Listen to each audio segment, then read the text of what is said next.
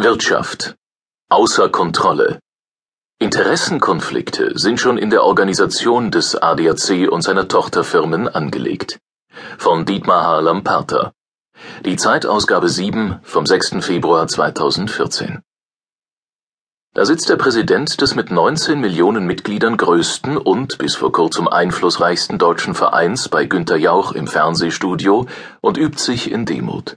Peter Meyer, im Hauptberuf Speditionsunternehmer und als ehrenamtlicher Funktionär viele Jahre unangefochtener Cheflenker des ADAC, räumt Versäumnisse und Fehler im Verein und seinen angegliederten Wirtschaftsdiensten ein. Er weiß noch nicht genau, wie krass die Wahlen zum Lieblingsauto der Deutschen manipuliert wurden, er muss zugeben, dass die ADAC Pannenstatistik nicht repräsentativ ist.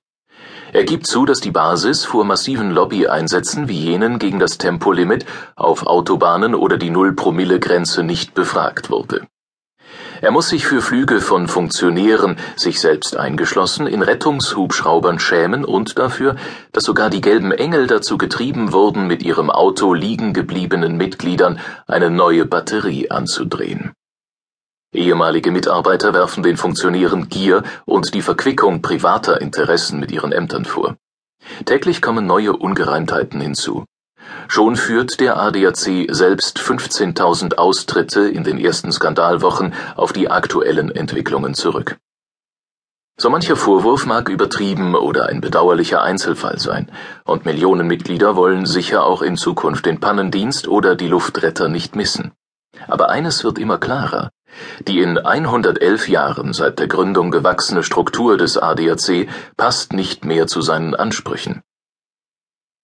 Der Club, der 2012 mehr als eine Milliarde Euro an Mitgliedsbeiträgen einnahm und eine weitere Milliarde mit seinen angehängten Wirtschaftsdiensten wie Versicherungen, Verlag, Tests, Reisen umsetzte, wird im Prinzip noch immer wie ein Verein von Hobbyrennfahrern geführt.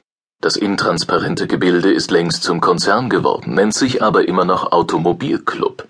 Es fehlt durchgängig an einer sauberen Trennung zwischen dem direkten Dienst am Mitglied und kommerziellen Geschäften. Die ehrenamtlichen Funktionäre, ein paar Dutzend, wenn man die 18 Regionalclubs, sogenannte Gaue, hinzunimmt, sind offenkundig mit der Kontrolle überfordert.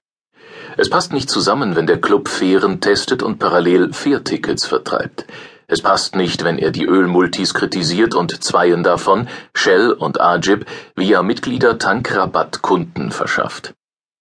Es ist irreführend, wenn der Club in seiner Pannenstatistik die Hilfseinsätze auslässt, die seine gelben Engel im Auftrag bestimmter Autohersteller mit Mobilitätsgarantien absolvieren und es ist ein Anachronismus, wenn die Funktionäre nur von wenigen hundert in den lokalen Clubs aktiven Mitgliedern gewählt werden und sich trotzdem als Sprachrohr von Millionen Mitgliedern ausgeben, die eigentlich nur eine verlässliche Pannenhilfe wollen.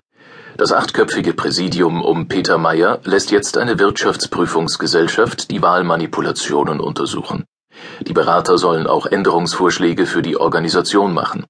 Aber kleine Reformen werden nicht genügen, eine regelrechte Revolution scheint nötig.